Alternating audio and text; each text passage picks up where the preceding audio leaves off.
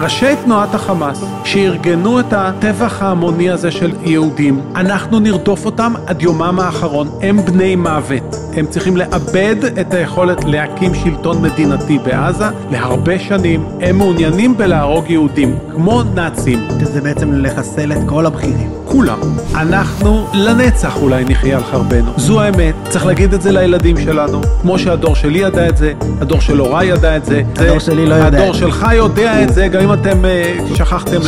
שכחנו ממש. אבל כמו שאתה רואה, 300 אלף חיילים התגייסו תוך שנייה. נכון, אם אני אבא לנעדר, לא יעזור להם שום נקמה. הם לא יודעים אם זה מה שהם דורשים, הם דורשים תביאו אותם כפושע.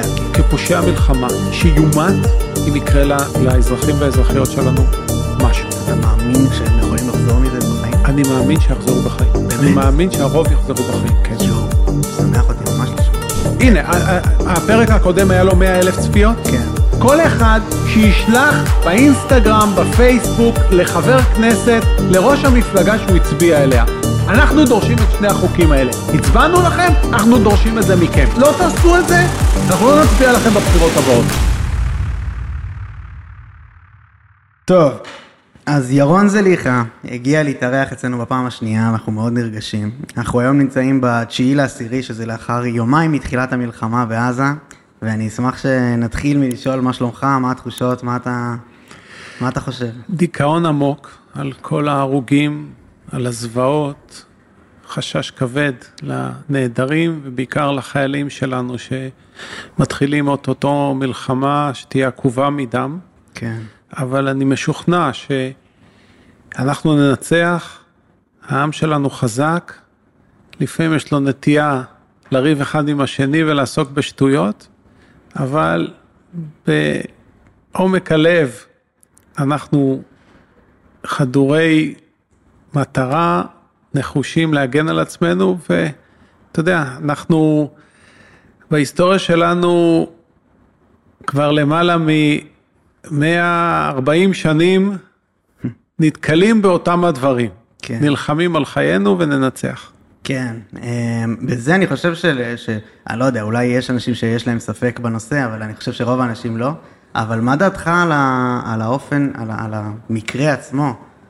אמ, מהיכ- מהיכרותי עם דעותיך, אני יודע שאתה, אמ, איך אומרים, אה, מבקר מאוד את, ה... את האופן שמסדרים את תקציב הביטחון ומה עושים איתו, ואתה חושב שפעלו שם נכון מההקשר הזה? תראה, יש לי לא מעט ניסיון, אנשים לא יודעים, אבל הייתי בזירת טרור של אה, חטיבת המחקר בשירות הצבאי שלי, חקרתי טרור, כן. ואפילו התבקשתי לעמוד בראש מדור חמאס וג'יהאד איסלאמי הראשון שהוקם בזירת טרור ב-1991. וואו. סיפור אחר. כן.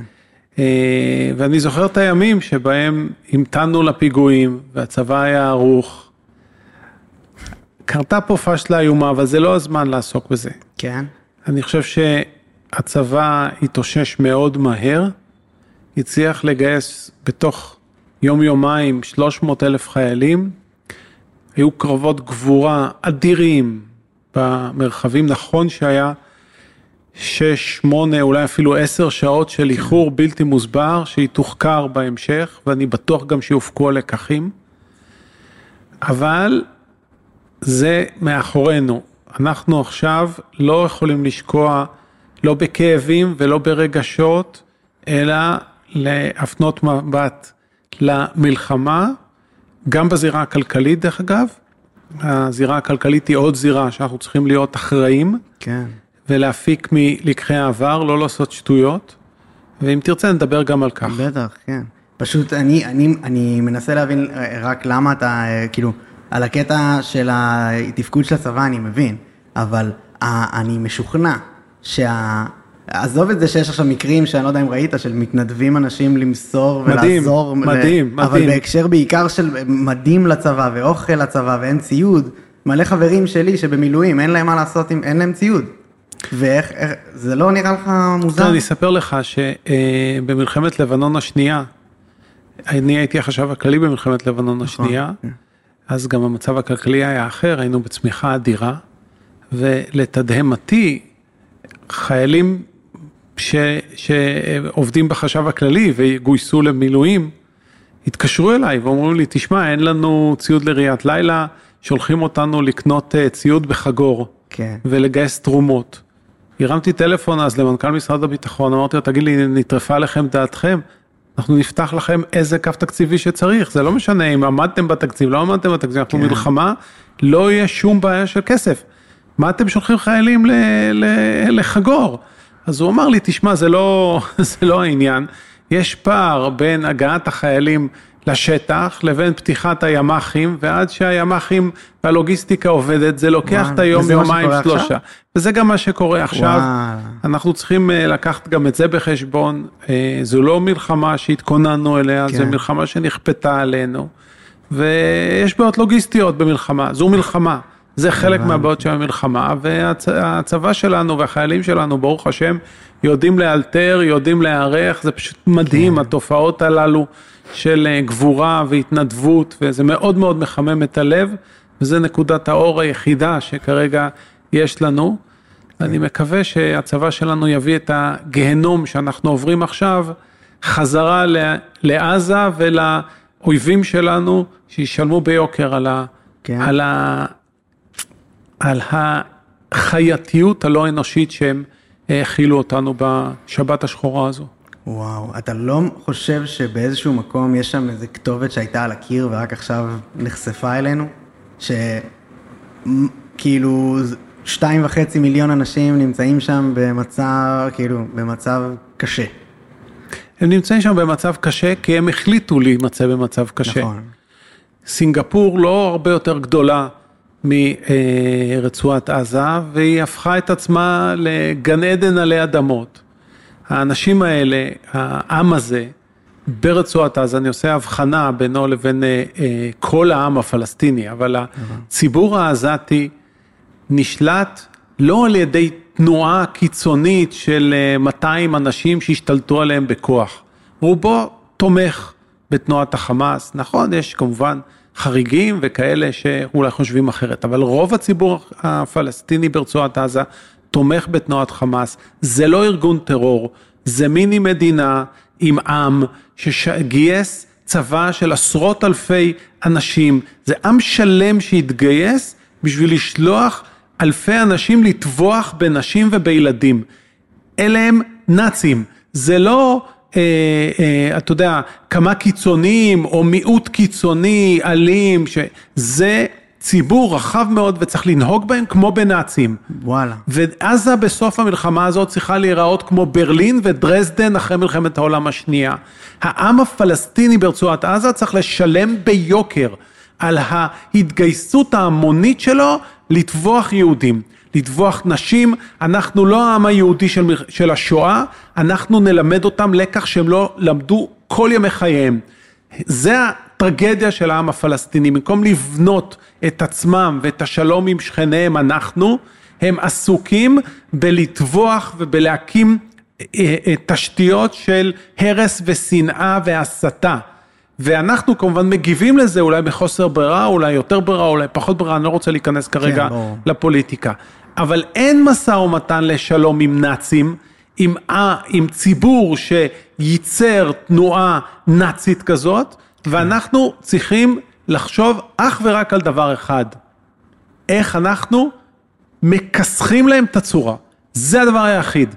לכסח להם את הצורה, נקמה, נקמה, נקמה. זה מה וואלה. שהעם שלנו רוצה, כן. וזה גם מה שהעם שלנו צריך. אבל זה לא קצת מזכיר לך אולי את אה, אירועי 9-11, שכל העם דרש נכון. נקמה, ואז נכנסו לאפגניסטן, אבל זה היה קצת, זה היה אה, כאילו לא כזה, אף- הפירות לא היו כאלה טובים, זה רק נתן תחושת נקמה, בפועל מתו המון חיילים סתם, אפשר להגיד, אפגניסטן, אפגניסטן ועיראק. אפגניסטן הי- אה, הייתה מדינה שלא איימה על ארצות הברית. היה שם ארגון טרור שאיים על כן. ארצות הברית. לא, אבל אני אומר שארגוני טרור, לכ- לכבוש את אפגניסטן ולהישאר באפגניסטן שנמצאת אלפי קילומטרים מארצות הברית ללא סיכון אמיתי ובוודאי אחר כך לעבור לעיראק, כל הסיפורים האלה כן. לא קשורים. עזה היא פה שתי מטר לידינו. אם אנחנו לא נביא את המלחמה לעזה, עזה תביא את המלחמה אלינו. אבל אתה לא חושב שארגון טרור מתנהג בצורה זה כזאת לא ארגון של- טרור. זה לא ארגון זו טרור. מדינה, זו מדינה טמטמה את אזרחיה, ורוב הציבור שם מוסת כמו שהוסתו הנאצים במלחמת העולם השנייה. וואלה, פרופגנדה. אתה לא מחנך אותם, אתה הורג אותם. הורג אותם. אין לי רחמים לאנשים האלה, אנחנו צריכים לכסח להם את הצורה, להשאיר שם שממה לעשרות שנים. טוב, כאילו, אני לא יודע מה עוד אפשר אני, לעשות. אני רוצה לחדד טיפה. כן. יש הבדל בין ארגוני טרור שמשמידים לבין שטח עם עם שהקים לעצמו מיני מדינה שכל מטרתה זה להרוג יהודים. אני מסכים. בזה הם עובדים כבר 25 שנה. בואו נזכור, סליחה, מ-1995 בעצם, סליחה, לא 25 שנה, 28 שנים. ב-1995 הם הקימו את האפשרות לשלטון עצמי ברצועת עזה. 28 שנה, אתה יודע מה, מה הסינגפורים עשו ב-28 שנה? מה ההונג קונגים עשו ב-28 שנה? אתה אומר שזה בחירה? זו בחירה. הם רוצים להרוג יהודים, הם רוצים לכבוש את מדינת ישראל, הם לא מעוניינים בשלום. זה או אנחנו או הם. כן. וצר לי לאכזב אותם, זה יהיה אנחנו. הם ימותו עוד פעם ועוד שתיים פעם ועוד פעם. וחצי מיליון אנשים. אני לא רוצה להשתמש במילה נכבה, אבל הם ארגנו לעצמם את הטרגדיה ההיסטורית השלישית. אחרי 48 ואחרי 67 תהיה להם טרגדיה היסטורית שלישית. אתה באמת, כמה נראה, זה, זה, מה שאתה אומר פה זה, זה מספרים המוניים בשביל שהם ירגישו את זה, באמת. אני לא מתכוון להרוג שני מיליון אנשים, חס וחלילה, אנחנו לא נאצים. בדיוק. נלחם במפלצות, שייזהר שלא יהפוך למפלצת בעצמו. נכון, אבל ניטשה. אנחנו נג- נגרום להם לאבד את היכולת לשלוט על גורלם. Hmm. זה מה שצריך לעשות, לגרום להם לאבד את היכולת לשלוט על גורלם. איך עושים את זה כשיש החליטו חטופים? להיות... זו סוגיה אחרת, אני לא רוצה לעסוק בה כרגע. כן? כן. כי כאילו, אני, אני מרגיש שזה המכשול העיקרי, כאילו, בשונה מכל שאר המערכות. ש... אני לא חושב שזה המכשול העיקרי. זה הדבר שהכי כואב לנו, ברור. זה הדבר שהכי כואב לנו, ולכן הם גם עשו אותו, אבל אנחנו כרגע במלחמה, בסוגיית השבויים, אנחנו נטפל אחרי המלחמה. במלחמה, המלחמה הזאת יש לה רק מטרה אחת, הם צריכים לאבד את השלטון המדינתי שהם השיגו, מכיוון שמה שהם רוצים לעשות בשלטון המדינתי הזה, זה לא לבנות לעצמם חיים של כלכלה ושלום ומסחר וחופש, כי אחרת כבר מזמן, מזמן, רוב האסירים שלהם היו משוחררים, זה לא הנקודה. הם לא מעוניינים בהישגים טקטיים, הם מעוניינים בלהרוג יהודים, כמו נאצים. ואתה, אחרי מלחמת העולם השנייה, לא הרגת את כל הגרמנים, אבל אה, גרמת להם לאבד את היכולת שלהם לנהל את חייהם להרבה מאוד שנים. שזה בעצם לחסל את כל הבכירים. כולם. אתה יודע, אני אספר לך סיפור. ב-1989, אם אני זוכר נכון, כמו שאמרתי לך, אני הייתי בזירת טרור של אה, חטיבת המחקר, וחלק גדול מהטרוריסטים היו יושבים בלבנון, כן. ומעת לעת הם היו עוברים דרך קפריסין למקומות אחרים, לפעמים על סירות דייג או יאכטות. וכאשר היינו עולים על טרוריסט כזה שהוא משמעותי, היינו מבקשים אישור מראשי הצבא לשלוח סטילים ולתפוס אותם בלב ים. והצבא היה עושה חישוב כמה עולה לשלוח סטיל בשביל לתפוס את זה, וכל מבצע כזה היה עולה, אם אני זוכר נכון, בכסף של אז חצי מיליון שקל. וואו. והם היו אומרים לנו, סליחה, זה ש... הדפקט הזה שווה חצי מיליון שקל או לא שווה חצי מיליון שקל? וכן, בכסף של אז זה יותר כמו- כמובן היום. כן. ו... וחלק ויתרנו כי הוא לא היה מספיק, לא היה מספיק חשוב, חלק נלחמנו לקבל אישור למבצע וחלק לא. יום אחד הצי השישי האמריקאי שולח ארמדה. אצלנו, אתה יודע, שולחים סטיל והוא עושה הכל. אצלהם זה לא עובד ככה, הם רוצים לתפוס איזה יאכטה, הם שולחים ח- בחיי חצי צי שישי. משחטות וסטילים וספינות, לא- חצי הצי השישי, אולי אני טיפה מגזים. זה לא עולה חצי מיליון שקל, זה עולה עשרות מיליונים. בשביל לתפוס איזה דפקט אחד. בקיצור, קם בבוקר ראש אמ"ן, שומע שבלילה היה מבצע ענ- ענק של הצי השישי האמריקאי לתפוס מג'וניה לקפריסין איזה דפקט אחד, והוא לא יודע מי זה. עכשיו צריך להיות מישהו ענק בשביל שהצי השישי יפעל כך, נכון? ברור. טוב, הוא לא יודע מי זה, הוא שואל את ראש חטיבת המחקר. ראש חטיבת המחקר, מי זה הדביל הזה? ראש חטיבת המחקר לא יודע מי זה. הוא שואל את ראש זירת טרור, ראש זירת טרור שואל את ראש מדור צבאי, ראש מדור צבאי, אני הייתי החפ"ש, כן, האחרון אה. בשורה. אומר לי, ירון, כאילו, מי זה? לך תברר בכל המחשבים שלנו, בכל מאגרי המידע. הפכנו את ה... את ה באמת, הפכנו את החומרים. עכשיו, היינו מאוד מאוד בקיאים בארגוני הטרור בלבנון בזמנו. בראש, אפילו לא היינו צריכים את המחשב, את רוב השמות הכרנו בעל- ממש שמית. וואו, אשכרה. אני לא יודע מי זה, הפכנו, חצי זירת טרור הפכה את, ה, את הארגזים שלנו, את המחשבים שלנו, עד שמצאנו מי זה הבן אדם הזה. מתברר שב-1971 הוא השתתף בפגישה שבה תכננו פיגוע שלא יצא אל הפועל נגד שגרירות אמריקאית. 1971, 20 שנה קודם. הוא כבר חודשים אחדים אחרי זה פרש מארגוני הטרור. הוא כבר 20 שנה משהו אחר בכלל. הפיגוע לא יצא אל הפועל. חוץ מהפגישה הזאת כנראה לא היה שום דבר. חזרתי לראש מדור צבאי כדי שהוא יעדכן הלאה בשרשרת. ואמרתי לו, תשמע, בטוח פספסנו משהו.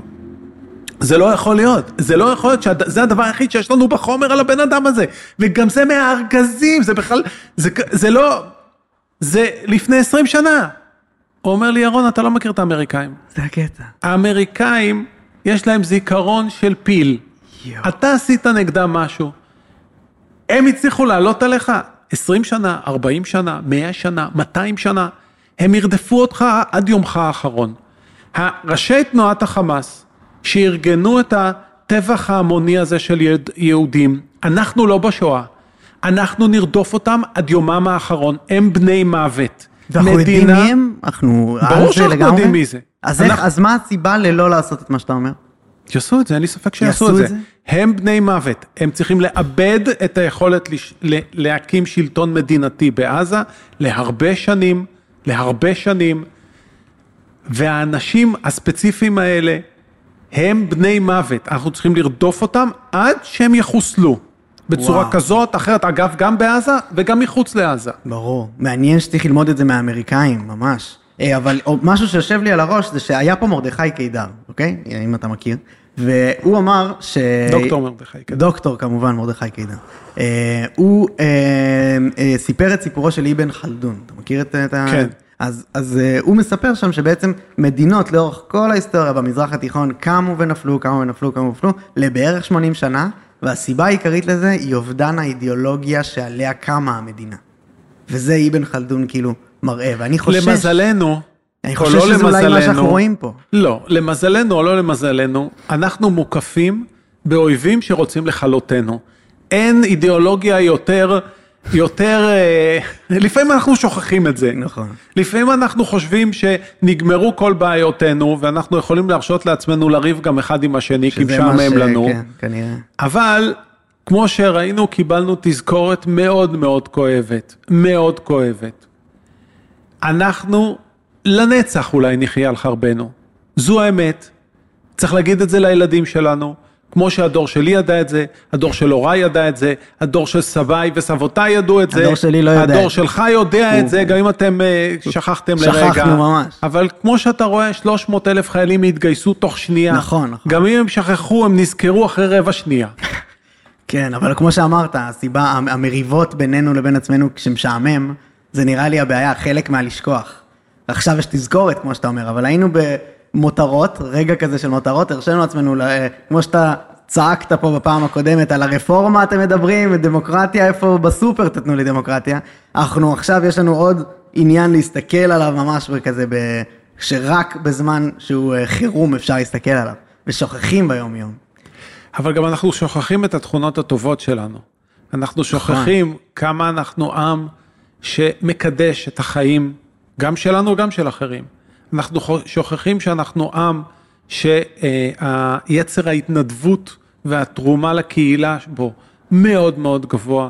אנחנו שוכחים שאנחנו עם מאוד מאוד מוסרי, ואנחנו שוכחים שאנחנו עם מאוד מאוד חזק. ואויבינו ישלמו ביוקר כן. על מה שהם עשו לנו. אבל זה משהו, רק דבר שהוא הוא פשוט לא, לא, אם אני אבא לנעדר או משהו כזה, וזה, אני מוצף בזה מכל כיוון, אני מניח שכל מי שמאזין לנו כרגע, רוב מה שאנחנו רואים זה את האנשים האלה שלא יעזור להם שום נקמה. הם לא יודעים אם זה מה שהם דורשים, הם דורשים תביאו אותם. חד משמעית. אני מנסה להבין איך עושים את זה, כי זה, המועקה העיקרית נראה לי, היא הדבר הזה, שזה לא היה לנו בחיים. כואב לי לומר את זה, אבל אני לא חושב שהמדינה והצבא יקדישו יותר מדי attention באמצע מלחמה. אין את היכולת הזו, אין את היכולת הזו. זה לא מסכן אבל אותם? האנשים שמחזיקים, אני לא מדבר על המנהיגים, המנהיגים הם בני מוות. האנשים שנגעו בשבוי שלנו או בשבויה שלנו, צריכים לדעת, והם אני חושב גם יודעים, שהם אחראים באופן אישי. הם אחראים באופן אישי. כפושע, כאילו.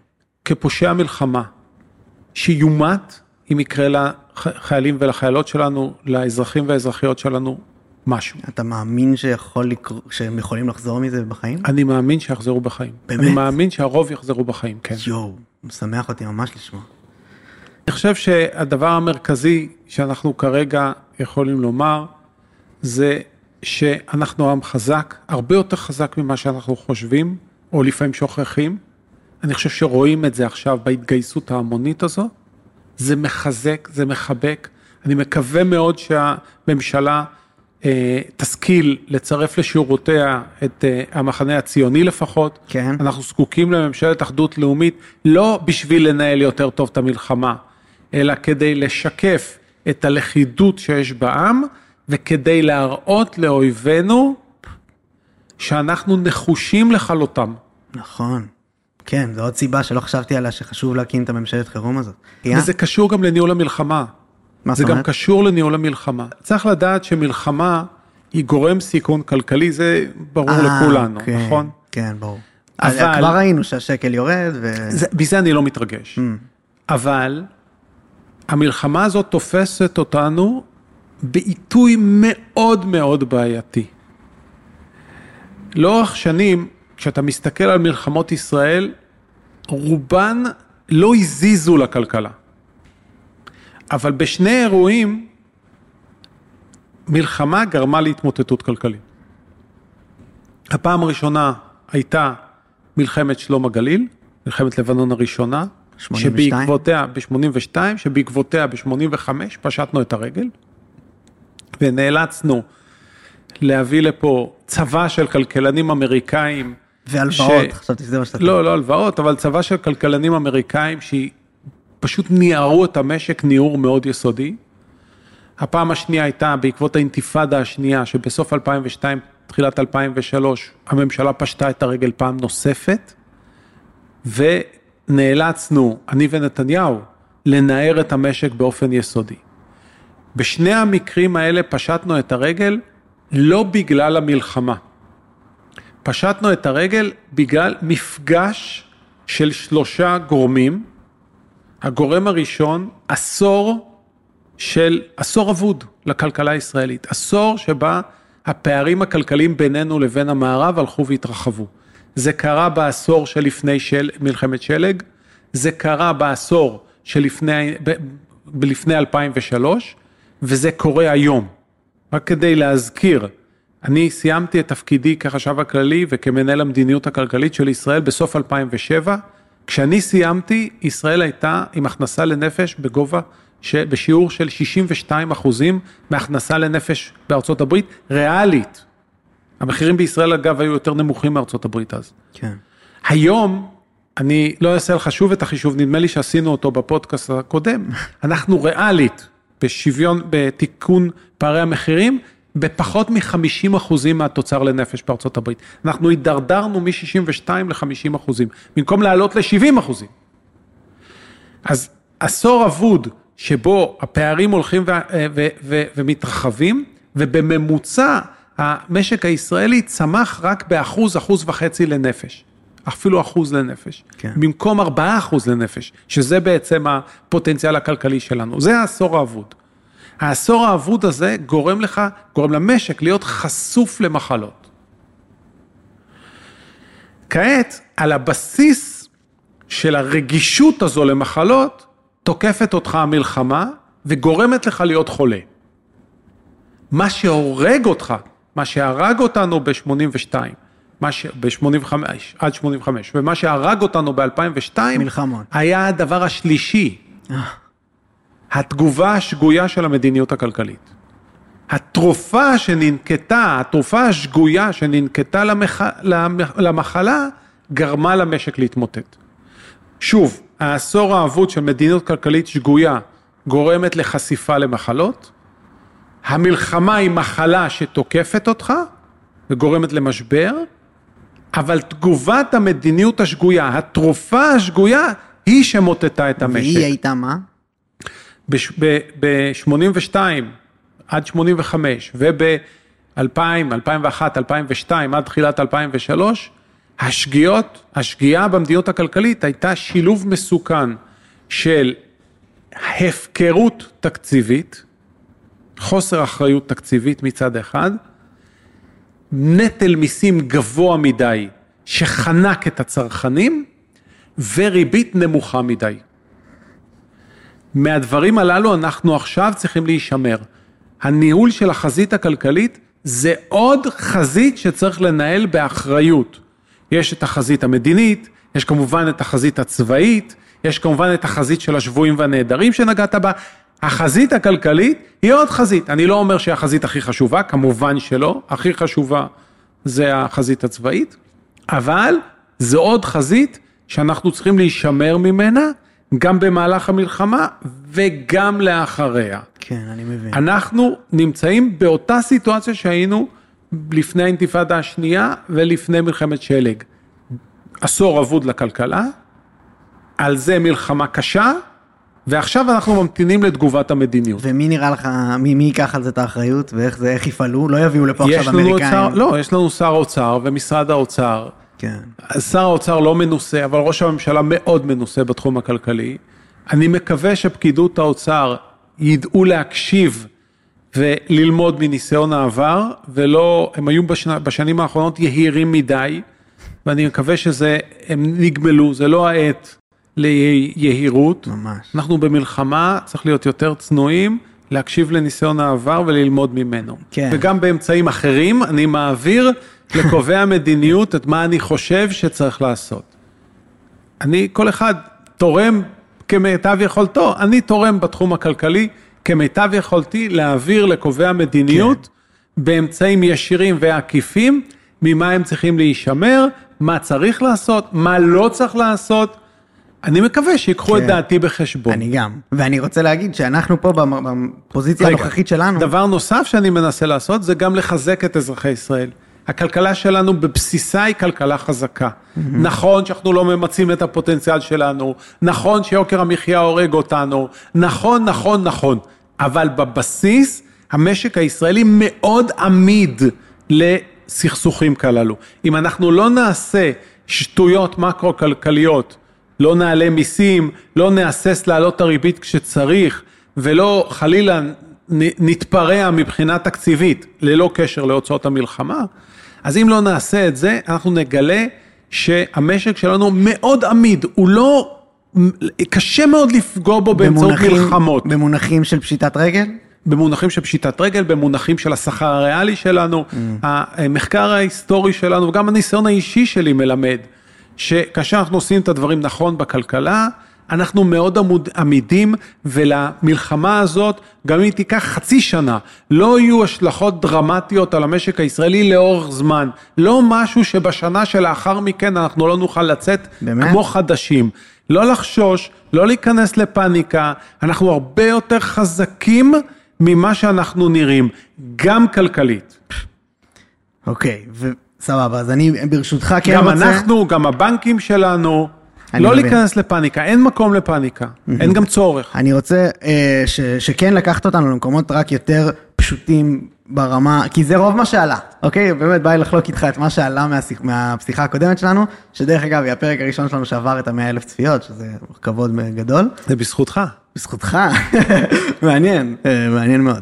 אז אה, מה שעלה משם זה שהפשטות עזרה מאוד להבין, אבל עדיין אין תמונה ב, ב, כאילו בהירה, אוקיי? ואני ממש קיוויתי שהיום נצליח לתת את התשובה הזאת בהקשר של מהי בעיית יוקר המחיה, אוקיי. ואני פשוט חושב, אבל תגיד, תקן אותי אם אני טועה, שמאירועי הימים האחרונים עולה, צפה עוד בעיה בהקשר של כאילו החלוקת תקציבים ברמה המקרו הגדולה מאוד. אוקיי, אז בואו נראה שוב, ללא קשר למלחמה, בעיית יוקר המחיה בישראל כן, נובעת משלושה גורמים. כן, הגורם הראשון הוא מחירי הדיור. הוא אח... בואו נעשה את זה יותר פשוט.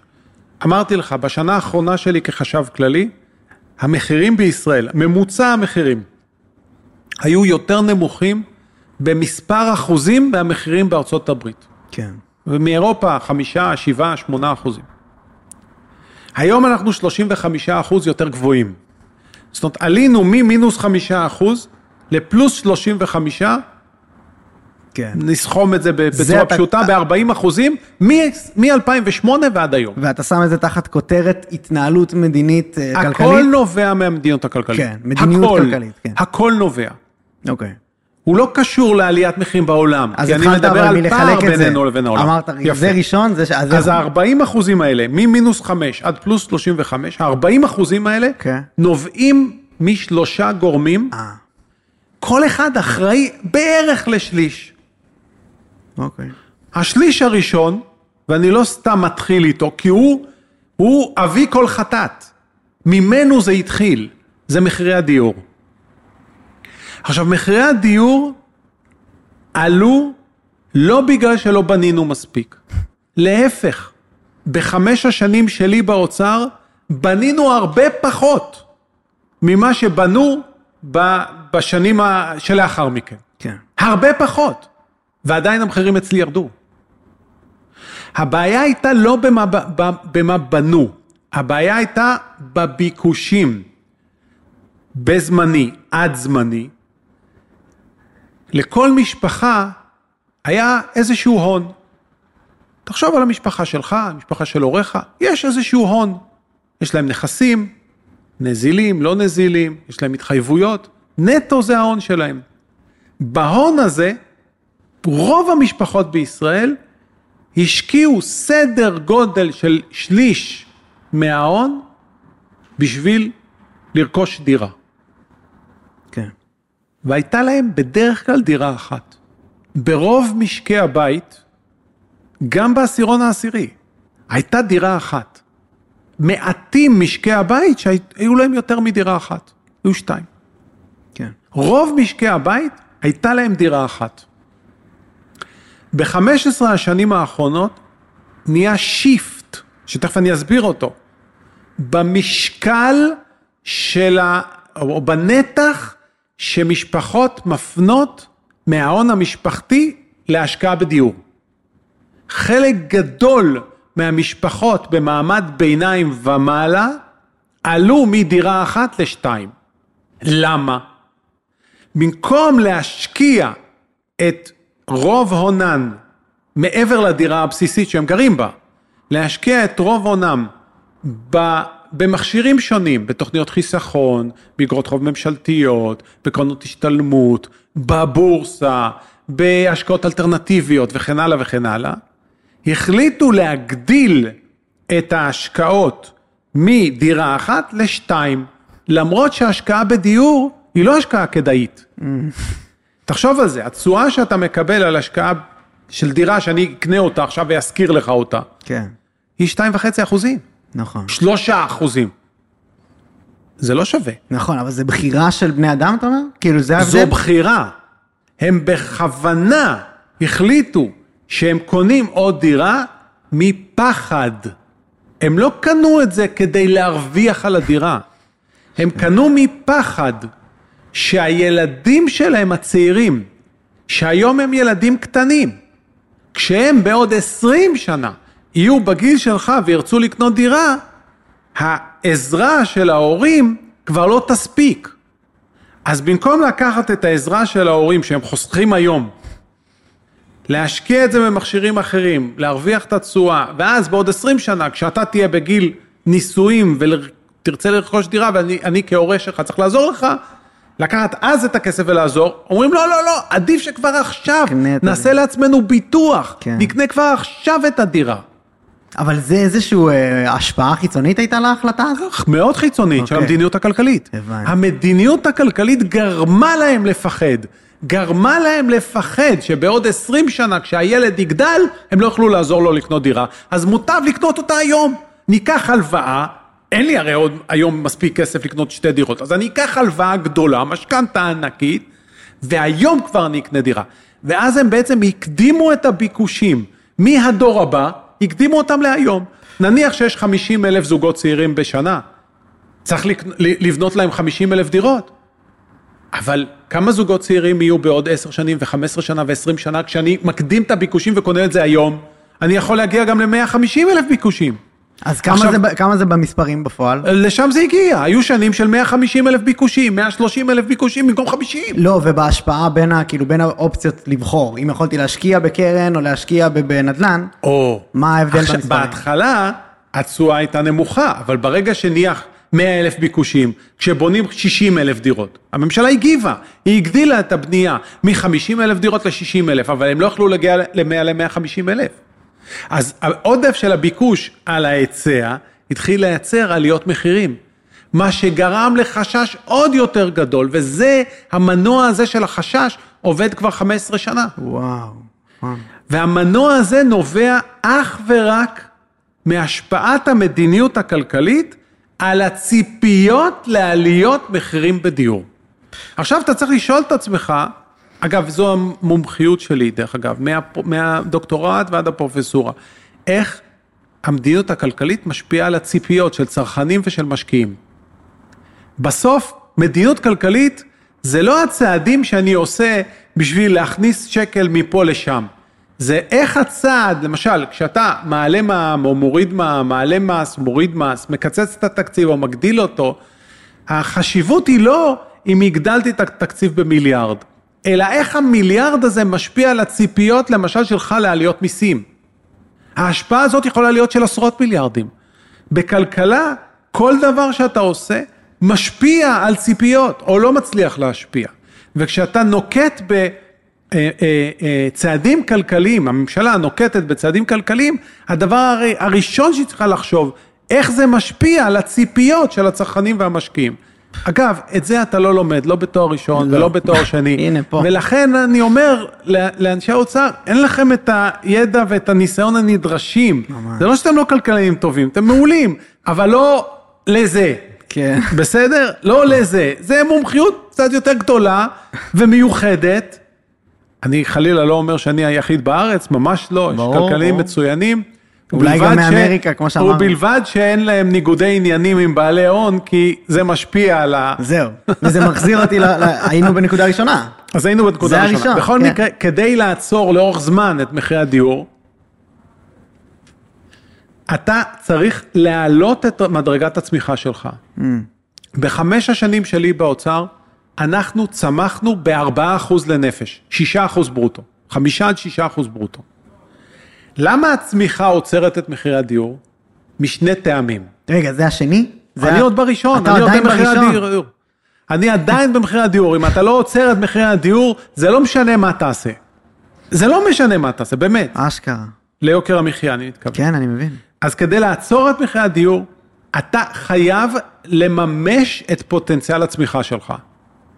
פוטנציאל הצמיחה שלך הוא 4% לנפש, 6% ברוטו. כשתצמח בחמישה, שישה אחוזים, מחירי הדיור לא יעלו.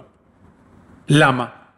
כי מצד אחד, בגלל שיש קורלציה בין הריבית לבין הצמיחה, כשהצמיחה היא חמישה-שישה אחוזים, הריבית על הפקדונות שאתה מקבל, עזוב את המשכנתאות, הריבית על הפקדונות שאתה מקבל היא חמישה-שישה אחוזים.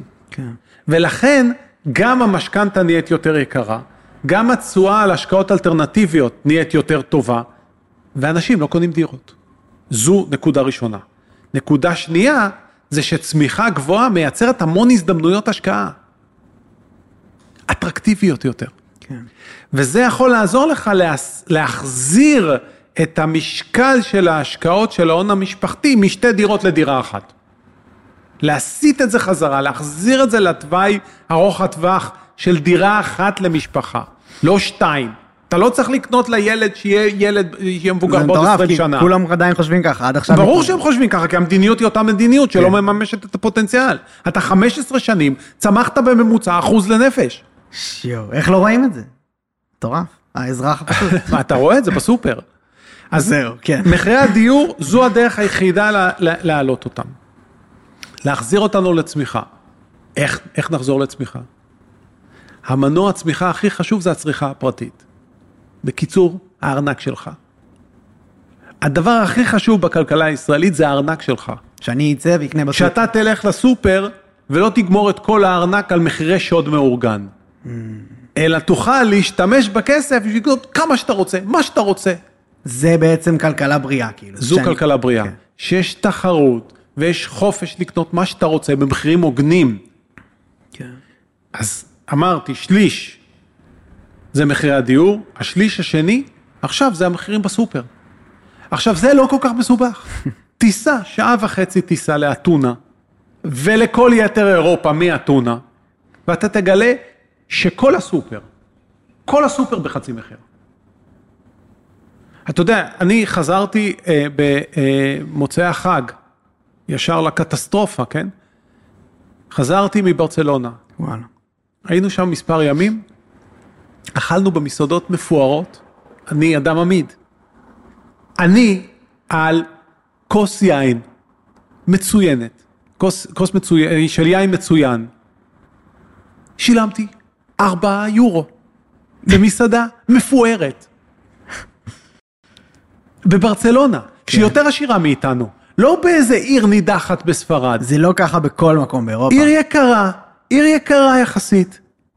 במסעדות מפוארות, כל אירופה ככה, כן? ארבעה יורו, ארבעה יורו לכוס יין. לא יין פטישים. ואם אתה רוצה להזמין בקבוק, מ-15 יורו אתה יכול. פה אתה משלם 50 שקלים לכוס יין. כן. קוקטייל ברופטופ בברצלונה, במקומות היותר יקרים, שמונה יורו. אנחנו נעשקים. אנחנו נעשקים דרך זה שהמוצרים הזולים האלה לא יכולים להגיע לישראל. או שפיזית חוסמים אותם דרך, דרך מכסות יבוא, פשוט לא מאפשרים, למשל גבינות, לא, לא, לא יכול להביא. כן. לא יכול, גם אם תרצה, לא יכול. תביא במזוודה. כן. עכשיו, אז, אז מכסות יבוא, חוסמות פיזית, או תקינה ישראלית. קרפור הגיעו לארץ, יש להם מאות רבות, אלפי מוצרים, אלפי, באמת אלפי מוצרים, שהם יכולים למכור אותם בישראל בחצי מחיר. בחצי מחיר. לא נותנים להם להביא אותם. לא נותנים להביא, להביא אותם. אומרים להם, היופלה, תשמע, הגודל של היופלה לא נראה לי, תשנה אותו. אבל המפעל שלי מייצר בגודל הזה, לא, אנחנו פה, יש תקן אחר, אתה צריך לעשות עטיפה כזאת, ויופ, וגודל כזה, וקשקושים כאלה. כל מיני שטויות. אני, אני אדגים לך את זה.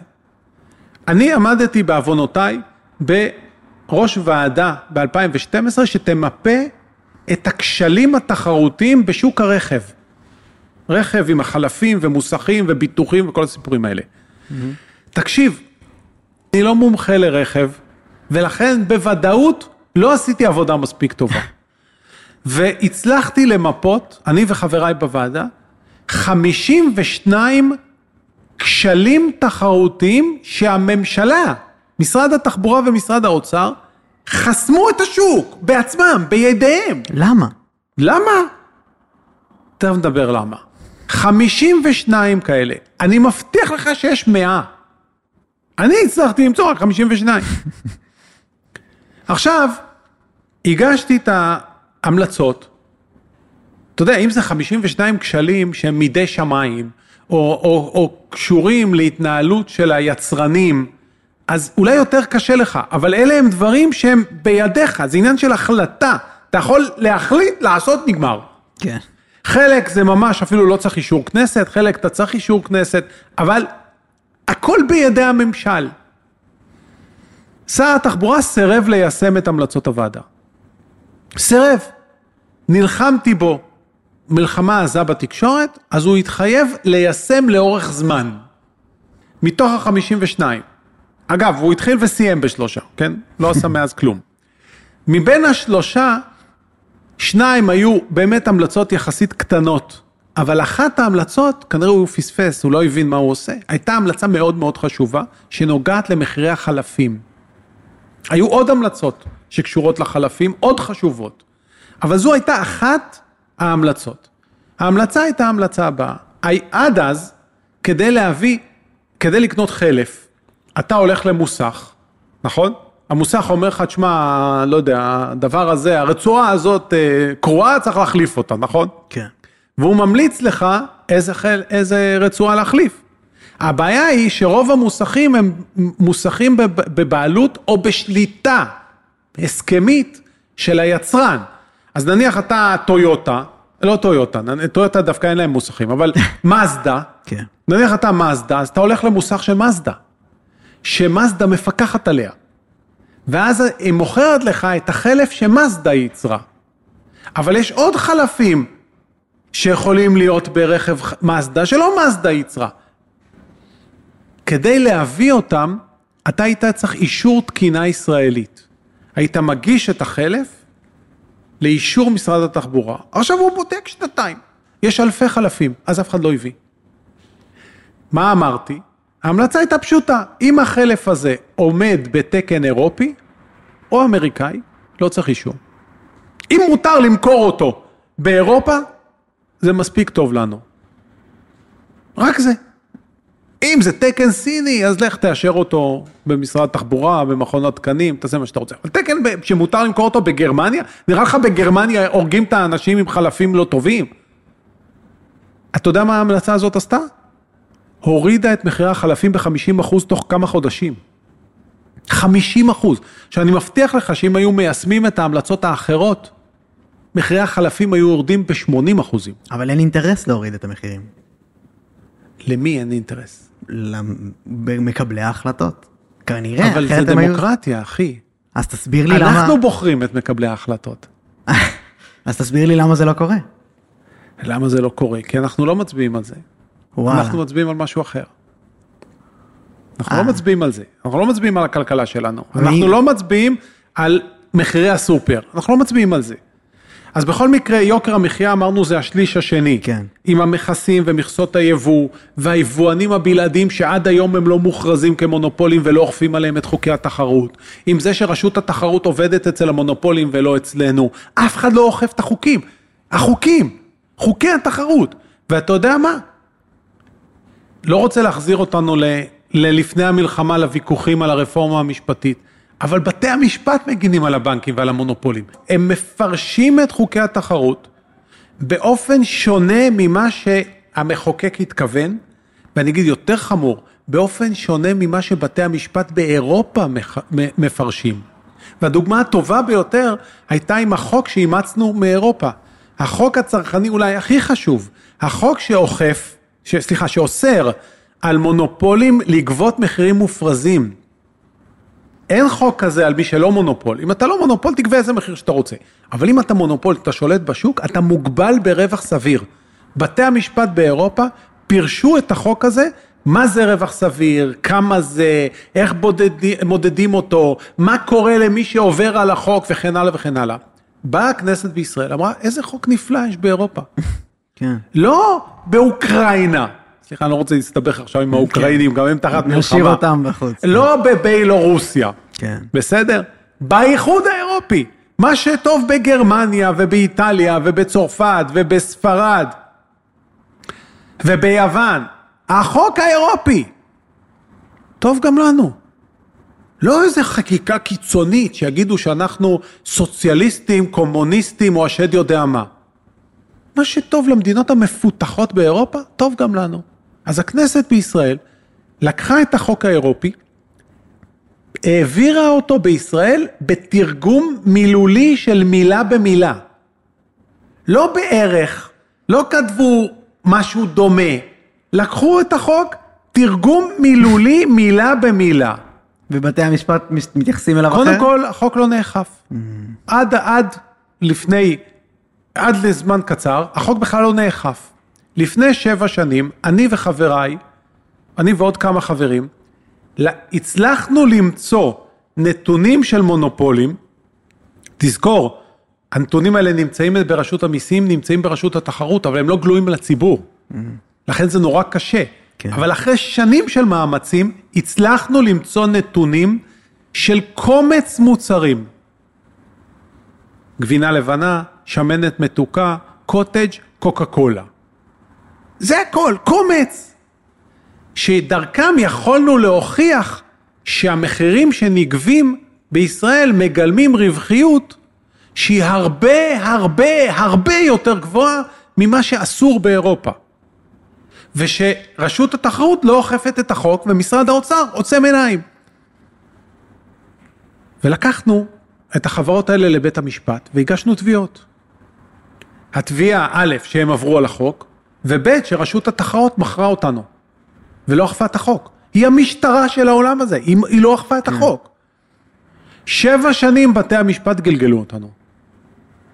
לא הגשת, לא הראית, דיונים, עוד חצי שנה, עוד שנה, עוד חצי שנה, שבע שנים, אחרי שבע שנים, שבו הוכחנו, על זה אין מחלוקת, הוכחנו שהרווחיות היא כפולה ומשולשת מהרווחיות שאסור באירופה, הוגשה, הגיש היועץ המשפטי לממשלה, מנדלבליט, והכרעה החזיקה אחר כך גלי בהרב מיארה, ורשות התחרות, עמדה לבית המשפט העליון, שאומר שאסור לפרש את החוק הזה כמו שמפרשים אותו באירופה. צריך לקבוע לו תנאי סף שרק אם אתה עומד בהם, רק אז יאכפו את החוק. וזה תנאי סף שבחיים לא יתקיימו. וזה סיבה של שחיתות, כאילו? לא, חס וחלילה, מה מה? פתאום? לא, ש- שם שמיים. מה נראה לך? עכשיו בא בית המשפט העליון, בערב פסח האחרון, קיבל את העמדה הזאת, וקבע תנאי סף שלא כתובים בחוק, הם לא בהתאם לפרשנות האירופית של החוק, הם לא בהתאם לכוונת המחוקק, הם לא בהתאם לכלום, שלא קיימים בשום מקום. המציאו תנאי סף שרוקנו את החוק מתוכן. אנחנו מרעילים את עצמנו. אנחנו חייבים לגרום לשלטון, משרד האוצר, רשות התחרות, בתי המשפט, לאכוף את חוקי התחרות כפי שהמחוקק התכוון. אם נעשה את זה, אנחנו נגלה שהמחירים יורדים. והשליש השלישי, אמרתי שלושה שלישים, בדיוק. כן. השליש השלישי זה רגע, נ- בוא, בוא שההכנסה, נחזור רגע, בוא נעשה את זה מסודר. היינו ב... שליש הראשון זה דיור. מחירי הדיור, שני זה המחירי בסופר. המחירים בסופר.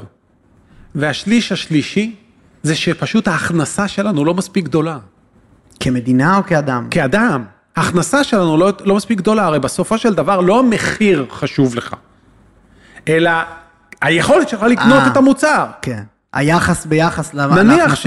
אה, נניח שמוצר מסוים עולה אלף שקלים, סליחה, אה, ניקח רכב, נניח שרכב עולה אה, אה, אה, אה, בממוצע 25, 120 אלף 120. שקלים, רכב משפחתי קטן, 120 אלף שקלים, ואתה יכול לקנות אותו בעשר משכורות. עכשיו, כדי להוריד את המחיר, או שאני אוריד את ה-120 נניח ל-80, או שאני אעלה את המשכורת מ-12 ל-16, זה אותו דבר, נכון? בסוף, המשכורת שלנו לא מספיק גבוהה. עכשיו, למה המשכורת שלנו לא מספיק גבוהה? כי הצמיחה לא מספיק גבוהה. למה הצמיחה לא מספיק גבוהה? מצד אחד יוקר המחיה שהורס לך את הארנק, ומצד השני מערכת המיסים מעוותת. לגמרי. אז אם אתה רוצה, השליש השלישי קשור למערכת המיסים. אנחנו משלמים עשרות מיליארדי שקלים, כשאני אומר אנחנו, אני מתכוון רובנו, כן. שכירים, העצמאים, העסקים הקטנים. כן. אנחנו משלמים עשרות מיליארדי שקלים בשנה, לפחות 20 מיליארד שקלים בשנה, מיסים שלא אנחנו היינו אמורים לשלם אותם. איך אני בשבילך? לא אנחנו היינו אמורים לשלם אותם. המונופולים היו אמורים.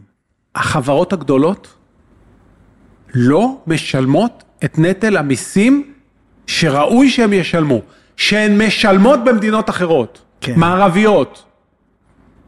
הם מקבלים פטורים ממיסים בהיקפים אדירים, שונים ומשונים דרך אגב. ולכן מטילים עלינו נטל מיסים עודף. עכשיו שלא תבין לא נכון, זה לא שאני מבקש שהחברות הגדולות ישלמו מיסים יותר מאיתנו, כן, אני מבין. או יותר ממה שמשלמים במערב. לא, חס וחלילה. כמונו. כמונו. אבל גם אה, יש את העניין השני שאני לא, לא לגמרי מבין, צחקת על זה שאמרתי שחיתות, אבל כאילו, איך זה נראה בפועל? כי נשמע מתוך כל הדברים שאתה אומר, שאני עכשיו אה, מונופול תנובה. אני אגיד לך איך זה נראה בפ- בפועל. בבקשה. אני אגיד לך איך זה נראה בפועל. כש, כשאני נכנסתי לתפקיד החשב הכללי, מצאתי שלל של הטבות שונות ומשונות לחברות גדולות. החל מהטבות מיסים, דרך פטורים ממכרז. כן. אומרים לחברה גדולה, את תקבלי את המכרז הממשלתי הענק הזה בלי מכרז. אני התחלתי לבטל, פשוט לבטל, כמובן בתמיכת נתניהו, שהיה שר האוצר ש... אגב, לשם כך הוא הביא אותי, כן. אני לא אשכח את זה. אני הרי לא רציתי להיות חשב כללי. אני הסתפקתי בזה שאני אכין לו את המדיניות הכלכלית, ייתן לו אותה, ידריך את אנשי האוצר, יבוא פעם בחודש להרצאה למקרה שיש שאלות, ויחזור לעיסוקיי. אבל הוא לא הסתפק בזה. והוא רצה שאני אבוא לנהל את המדיניות הכלכלית בפועל, פיזית, לא יבוא פעם בחודש. כן. עכשיו, מכיוון שאני לא רציתי, אז ניסיתי לשכנע אותו שימנה אדם אחר לחשב הכללי. הצעתי לו את המשנה לחשב הכללי, שהוא אדם נהדר, ואחר כך הלך להיות מנכ"ל בנק מזרחי. אדם מצוין, אלדד פרשר. ואמרתי לו, תמנה את אלדד פרשר, יצטרך תמיכה? אני אבוא, פעמיים בחודש, מילואים. אומר לי, אמר לי אז את המשפט, ואני אומר את זה לכולנו, וזה משפט המפתח בכלכלה הישראלית. אמר לי, ירון, מי שיושב על העץ לא יכול לנענע אותו. אני צריך שתבוא ותנענע להם את הצורה. זה ביבי אמר לך בזמנו, ואתה אומר שזה נכון. תקף גם עכשיו. תקף עוד יותר עכשיו. עוד יותר עכשיו. אוקיי, אז נעשה סדר. כן, תעשה סדר בהכל. מערכת המס צריך לתקן אותה, צריך לשחרר את הסופר מאירופה שיבוא לפה בחצי מחיר, צריך להגדיל את הצמיחה, צריך לבטל את ההטבות השונות והמשונות והעיוותים האלה שהורסים את הכלכלה שלנו ומתעדפים חברות גדולות על עסקים קטנים ועל צרכנים אבל ועל למה- שכירים. למה שיעשו את כל זה? באמת, אני לא, אני לא רואה את האינטרס של האנשים שכרגע בכוח לעשות את זה. גם עבור- אני לא. אז, אז זה לא עומד לקרות. אבל זו דמוקרטיה, נכון? אה, ואתה מצליח להצביע לאותם אנשים. אני לא מבקש שתצביע לי. אני מבקש שאתה הצבעת לאדם מסוים, הוא כרגע בממשלה, תודיע לו שלא תצביע לו. אבל זה לא מה שאנשים יודעים לעשות. תתחיל בסקר הקרוב. כן. תתחיל בסקר הקרוב. אני מבקש, הנה, קח דוגמה שהיא לא רלוונטית לקואליציה או אופוזיציה. אני מבקש שהיבואנים הבלעדיים יוכרזו כמונופולים, ואת זה צריך לעשות דרך הכנסת, בחקיקה. אני מבקש שהחוק שבית המשפט העליון ביטל, החוק האירופי, יחוקק מחודה, מחדש, ויאכף. עם הבהרה של הפרשנות האירופית לחוק הזה, כדי שלא יהיה אי הבנות. שני החוקים האלה יכולים להיות מוגשים גם על ידי הקואליציה וגם על ידי האופוזיציה. אדרבה, בני גנץ טוען שהוא יילחם ביוקר המחיה, שיגיש את שני החוקים. אתה, אתה מאמין לו? לא. נתניהו טוען שהוא יילחם ביוקר המחיה, בבקשה שיגיש את שני החוקים. אני רוצה לראות מי בכנסת מתנגד. תהיה, מה, לא, לא רק לא התנגדו, הם לא הציעו, אף אחד לא... אז הנה יש 120 חברי כנסת, קדימה. אחד צדיק בסדום, תרים את הכפפה, תגישו את שני החוקים האלה. הם לא יעשו את זה. לצערנו. אז אל תצביע להם. אני, כן, בכאב רב, אני מסכים איתך. ממש. אגב, זה לא משנה, יכול להיות שאתה חרדי שמצביע לש"ס או לאגודת ישראל, ברור, זה לא יכול משנה. להיות שאתה ערבי שמצביע לחד"ש או לרע"מ, יכול להיות שאתה ימני שמצביע לסמוטריץ' או לבן גביר או לליכוד, ויכול להיות שאתה אה, מרכז שמצביע למחנה הציוני, או שמאלני שמצביע ללפיד או למיכאלי. זה לא משנה מי אתה. הרי אין ויכוח, כולנו מסכימים בעם שצריך להוריד את יוקר המחיה? חד משמעית. קדימה. אבל זה האזרחים, יש לך את המונופולים שלא מסכימים, כמובן. יש לך את הפייסבוק שלהם?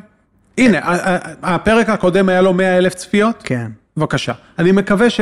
הנה, זה המצלמה? כן. חברים, אני מקווה שגם לפרק הזה יהיה 100 אלף צפיות, בשביל דניאל, לא בשבילי. וכל המאה אלף צופים, כל אחד שישלח שאילתה באינסטגרם, בפייסבוק, לחבר כנסת, לראש המפלגה שהוא הצביע אליה. אנחנו דורשים ממך עכשיו להעלות שני חוקים. אחד, החוק שמכריז על היבואנים הבלעדיים כמונופולים, ושתיים, לחוקק מחדש את החוק האירופי שמגן על הצרכנים באירופה, ובית המשפט העליון ערב פסח, יחד עם רשות התחרות והיועץ המשפטי לממשלה, ביטלו אותו. אנחנו דורשים את שני החוקים האלה. הצבענו לכם, אנחנו דורשים את זה מכם. לא, תצ... לא תעשו את זה, אנחנו לא נצביע לכם בבחירות הבאות. מדהים, אני מסכים. פשוט, מסכים. כל אזרח יכול לעשות את לדעתי, זה, אבל- אפילו לא צריך לה- להפגין. אני מסכים, אני פשוט חושב שאנשים... וכמובן, אם לא עונים לכם ולא מגישים, בסקר הקרוב תבחרו מישהו אחר, לא משנה מי. זה הקטע, שלא יעשו את זה. אנשים מצביעים למי שדואג לאינטרסים שלהם, כביכול. זה כבר אמרתי לך כן, נכון. בפרק נכון, הקודם. דיברנו על זה. אין פראיירים יותר גדולים מהישראלים. נכון, בדיוק. אני, אני ברשותך רוצה שאלה שזה פשוט, האם מישהו עכשיו צריך לשלם איזשהו מחיר בכנסת על האירועים של עכשיו? אתה חושב שיש... המלחמה? על המלחמה, כן. זה לא הזמן לעסוק בכך. אתה לא, לא אני עוסק בזה. מסרב לעסוק בכך. כי יש את אנחנו עולם עכשיו מלחמת צריכים יום להיות כיפור מאוחדים וגולדה. במלחמה. מאוחדים במלחמה, זה לא הזמן. אני רוצה להזכיר, רוצה להזכיר שגולדה הייתה אחראית מרכזית, לא יחידה חלילה, למחדל של יום כיפור. אבל את המלחמה היא ניהלה ב- למופת, וכל האופוזיציה הצטרפה ותמכה, ב-67 גם הצטרפו לממשלה, מה שאני מקווה שיקרה גם עכשיו. ב-73 לא הצטרפו, אבל כל הכנסת הייתה מאוחדת מאחורי גולדה. אותו דבר, יש לנו ראש ממשלה ושר ביטחון, אנחנו כולנו מאוחדים בניהול המלחמה מאחוריהם. אנחנו לא צריכים לעסוק מי אשם ומי אחראי, זה לא העת. תשאיר את זה לפנאטים. יש גם, גם אצלנו, למרות שרובנו מאוחדים ומלוכדים ומבינים עניין, גם אצלנו יש פנאטים שלא מבינים. בוא נתעלם מהם. אנחנו צריכים לדבר רק בשיח מאחד ומלכד בתקופה הזאת. נגמור את המלחמה, ננצח, נביא כרת על אויבינו, ואז בנחת נפיק לקחים, ומי שצריך להסיק את המסקנות ולשאת באחריות, יישא באחריות, ואם לא, בשביל זה אנחנו דמוקרטיה, אנחנו נצביע בהתאם, זה לא העת. עכשיו יש לנו ראש ממשלה, שר ביטחון, רמטכ"ל, אנחנו צריכים לעמוד מאחוריהם. אוקיי, מקבל. אה, אוקיי, אז אני כן רוצה שנתקדם בהקשר של מה שגם נגענו בלפני שנייה. ההקשר של המערכת יחסים שלך ושל ביבי, אני אשמח לשמוע על המקום שלה עכשיו ולאן זה הולך בעיניך, כאילו, ו... אני לא יודע מה שמעת, אני יכול להגיד רק דבר אחד. כן. נתניהו ואני יודעים לעבוד ביחד. עשינו את זה יוצא מן הכלל בשנים שלי באוצר איתו. אנחנו יודעים גם לריב. גם את זה עשינו. כן. גם בתקופה של עבדנו ביחד, גם ידענו לצעוק אחד על השני מאוד יפה, האמן לי. ולכן השאלה של היחסים האישיים היא לא, היא לא אישו בכלל. אנחנו נדע לעבוד בעתיד ביחד, ונדע גם לריב אם צריך. השאלה היא שאלה אחת ויחידה. מהי המדיניות הכלכלית? אם יהיה ראש ממשלה, וזה לא משנה מי הוא, שירצה לקדם את האג'נדה הכלכלית, הוא ימצא אותי תומך נלהב שלו. זו נקודה ראשונה שחשובה. נקודה שנייה, אני לא מוכן לשיח המפלג, אני אמרתי את זה גם לפני הבחירות האחרונות. רוב העם בחר את נתניהו, אני מכבד את בחירת העם. הרי אני לא בחרתי את נתניהו, אני הצבעתי למפלגה הכלכלית. כן. אבל רוב העם בחר את נתניהו, אני לא מוכן לחרמות האלה, והמלחמה עכשיו בוודאי ובוודאי ממחישה זאת. והדבר השלישי, גם את זה אמרתי, גם בבחירות האחרונות, גם בבחירות שקדמו לכך, הרי המפלגה הכלכלית התמודדה פעמיים. אני ימני בדעותיי. יש לי עדיפות לצד הימני, אבל אני לא אתן לעדיפות הזאת לשבש את העמדה הכלכלית שלי. אני אגיד את דעתי הכלכלית המקצועית ללא קשר אם זה ימין או שמאל. אני לא מתחתי ביקורת על ממשלת השמאל שקדמה לממשלה הנוכחית בגלל שהם היו שמאל. אני שיבחתי אותם היכן שצריך, לצערי לא היה הרבה מקום, ומתחתי עליהם ביקורת היכן שצריך, וגם בממשלה הנוכחית, למרות שאני ימני בדעותיי, מתחילת כהונתה אני מותח ביקורת מאוד נוקבת על שר האוצר, מאוד נוקבת, ולצערי הוא עדיין לא התעורר. אני מקווה שהמלחמה לפחות תעיר אותו. ובהקשר של הכלכלנים, אתה, מה התוכנית להמשך? אתם רצים עוד פעם? אנחנו נרוץ אם תהיה לנו תמיכה ציבורית. הבנו שהיכולת שלנו להגיע לפוליטיקה היא כנראה מוגבלת, ניסינו לרוץ לבד ולא הצלחנו, מצד שני אנחנו לא נמכור את עצמנו, אנחנו לא מוכנים להיות שחקן משנה כדי לקבל תפקיד, זה לא מעניין אותנו, אני כבר הייתי בממשל, אני לא זקוק לעוד תמונה שלי בבניין של משרד האוצר, יש כבר תמונה שלי במקום מאוד מכובד, יותר מכובד מהלשכה של שר האוצר, אני לא זקוק לעוד תמונה. אם תהיה לנו את ההזדמנות להגיע לתפקיד שר האוצר, נגיע, נעשה את מה שנדרש. זה התנאי לא, שלך? זה התנאי שלי. אם לא, נתמוך מבחוץ. הבנתי. ואם אתה שר אוצר? מה, אז מה? אני אעשה את מה שאמרתי לאורך שעה וחצי בריאיון איתך. כן, בעצם אה, וכבר אני אגיד לך עוד דבר, כן. מה שאתה לא עושה בשלושה חודשים הראשונים, אתה לא תעשה אף פעם. בהקשר של קו, של הכיוון שבו כן, אתה חד עובד. משמעית. את רוב מה שעשינו, נתניהו ואני ב-2003, עשינו בשלושת החודשים הראשונים. וואלה. אחר כך זה רק להעמיק ולהעמיק ולהעמיק, אבל את רוב המהומה עשינו בשלושת החודשים הראשונים. ואתה יודע מה? השווקים הגיבו מאוד מהר. בתוך תשעה חודשים עברנו ממצב שהמשק צנח, צנח בשלושה אחוז לנפש, למשק צומח בשלושה ארבעה אחוז לנפש. ממינוס שלוש לפלוס שלושה ארבעה. וזה הצרכן מרגיש, האזרח? תוך תשעה חודשים, אתה אומר? חד משמעית. הצרכן ירגיש תוך תשעה חודשים. וואלה. מעניין, ממש. אני חשבתי דווקא שזה פעילות של 20 שנה לפחות, ואין מה לה- להסתכל על זה בכלל בצורה הזאת. לא, ממש לא. אפשר לעשות שינוי מהותי בתוך תשעה חודשים. אני לא אומר שנגמור את העבודה בתשעה חודשים, זה ודאי שלא, זה עבודה של שנים. אבל שינוי מהותי לחיוב, מורגש? מורגש, בוודאי מורגש, יהיה תוך תשעה חודשים. אתה לא פוחד מהרקטות, נכון? אני כן. אה, אוקיי, אבל יש לנו, אנחנו בדקנו, אנחנו כן, אחראים. יש לנו פה הדבר הראשון שבדקנו, שיש לנו מרחב מוגן, אנחנו לא, חלילה, אה, למרות שאתם רואים אותנו באולפן, אנחנו לא מעודדים את הצופים שלנו אה, להתנהל מחוץ אה, אה, למרחק סביר ממרחב מוגן. חד משמעית, וגם כן אני קיבלתי, היה לי קצת הרהורים לגבי האם לעשות בזמן כזה בכלל שיחה וזה, ודווקא קיבלתי פידבק של כאילו, זה מבורך, ואנשים אה, מתים לי היה למשהו. חשוב לבוא כדי שהצופים שלנו יראו, אנחנו לא פוחדים, אנחנו אחראים. לא לבלבל בין פחד לחוסר אחריות. אנחנו לא פוחדים, אנחנו מאמינים בצבא שלנו, בלכידות שלנו, בנחישות שלנו, ואויבינו ישלמו ביוקר על מה שהם עשו לנו. לגמרי. אוקיי, אני רוצה לשאול שאלה, האם ראית את הריאיון של אה, ביבי אצל לקס פרידמן? לא. אה, לקס שואל אותו שאלה ששאלתי אותך בפעם שעברה, והיא אה, הציטוט של לורד אקטון, כוח משחית וכוח מוחלט משחית באופן מוחלט. חד משמעית, כוח, ו- ו... כוח משחית וכוח מוחלט משחית באופן מוחלט. יפה, ו- קראת את שר הטבעות? בוודאי. יופי. כן. הכוח הוא לזרוק את הטבעת, תזכור. אשכרה, נכון, זה הקושי הגדול גם, בדיוק. אז ביבי עונה לו שלדעתו זה לא ככה, ושהוא עצמו חסין מפני זה, ושכוח לא משחית. והייתי פשוט בשוק מהתגובה הזאת. רציתי לשאול מה, מה דעתך. אני חושב שהוא אה, לא אובייקטיבי כשהוא אומר את זה. זה, זה הכוח עצמו מדבר. נכון. וואו, נכון. אז התשובה היא ש... אני אגיד לך שביבי של אלפ- 1996, שאני מכיר אותו מאז, דיבר אחרת. כן. לא סתם ביבי היה בין ראשי המובילים של החוק שהיה בזמנו לבחירה ישירה של ראש ממשלה עם שתי קדנציות בלבד. אנחנו צריכים לעבור למשטר שבו ראש ממשלה לא יכול להיות יותר משתי קדנציות.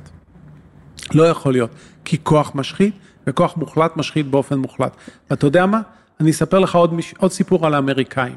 הרי בעבר לא היה חקיקה, החוקה לא אסרה על נשיא להיות יותר משתי קדנציות. ולכן FDR, פרנקלין דילנו רוזוולט, נבחר בפעם הרביעית, ובתחילת כהונתו הרביעית הוא אה, הלך לעולמו. כן. אבל אחרי הכהונה, ו-FDR היה אולי הנשיא הכי גדול בתולדות אמריקה, דווקא אחרי הנשיא הכי גדול שלהם, הם תיקנו את החוקה. לא אחרי נשיא גרוע, כן. אחרי נשיא מצוין. איך, איך אבל, איך כי זה הם קורה? הבינו את זה. איך זה כוח קורה? כוח משחית, וכוח מוחלט משחית באופן מוחלט. אבל זה לא רק עניין של השחתה, זה גם עניין של עייפות החומר. אתה זקוק לדם חדש במערכת כדי לראות את הדברים אחרת. אתה שבוי בקונבנציות. אתה כמו, כמו שבוי... התשובה של ביבי במקרה הזה אולי. יכול להיות. כן, אבל איך, איך עושים את זה? נניח עכשיו ביבי יורד, לצורך העניין. מי, אה, באיזה אופן מחליטים את ההחלטה הזאת ואיך מגבילים לפעם הבאה? זה יכול להיות רק בכנסת. אגב, ממשלת השינוי במרכאות יכלה לעשות את זה, נכון? נכון. הם היו בשלטון, היה להם רוב. כן, למה הם לא עשו את זה? הם לא ממש. עשו את זה.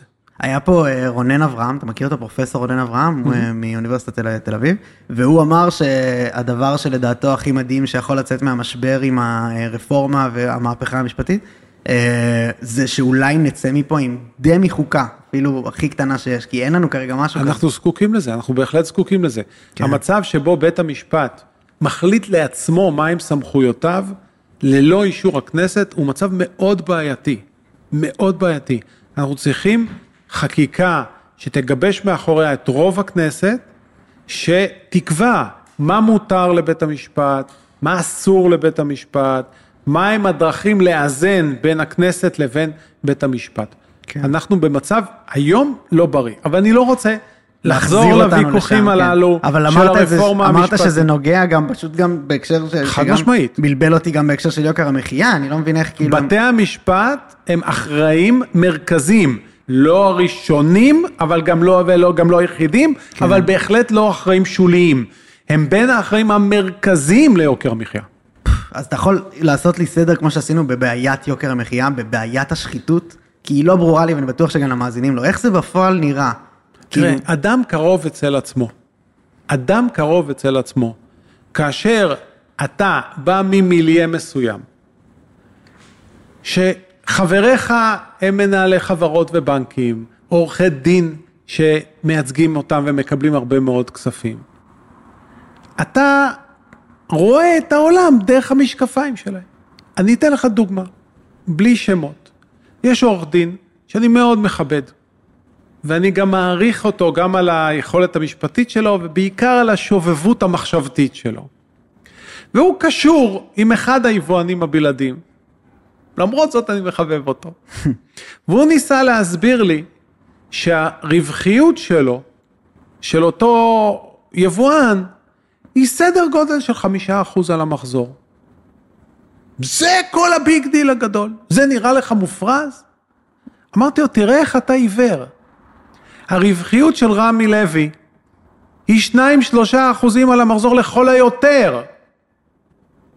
זו בעיה ראשונה. זאת אומרת, הרווחיות שלך כפולה מהרווחיות הנורמטיבית בענף הקמעונאות. אבל בענף הקמעונאות ההון העצמי הנדרש הוא הרבה יותר גדול. איזה הון עצמי אתה דורש ביבואן שקונה מוכר? אז התשואה על ההון היא אולי פי עשר מהתשואה הנורמטיבית. זה גם המבחן בחקיקה האירופית.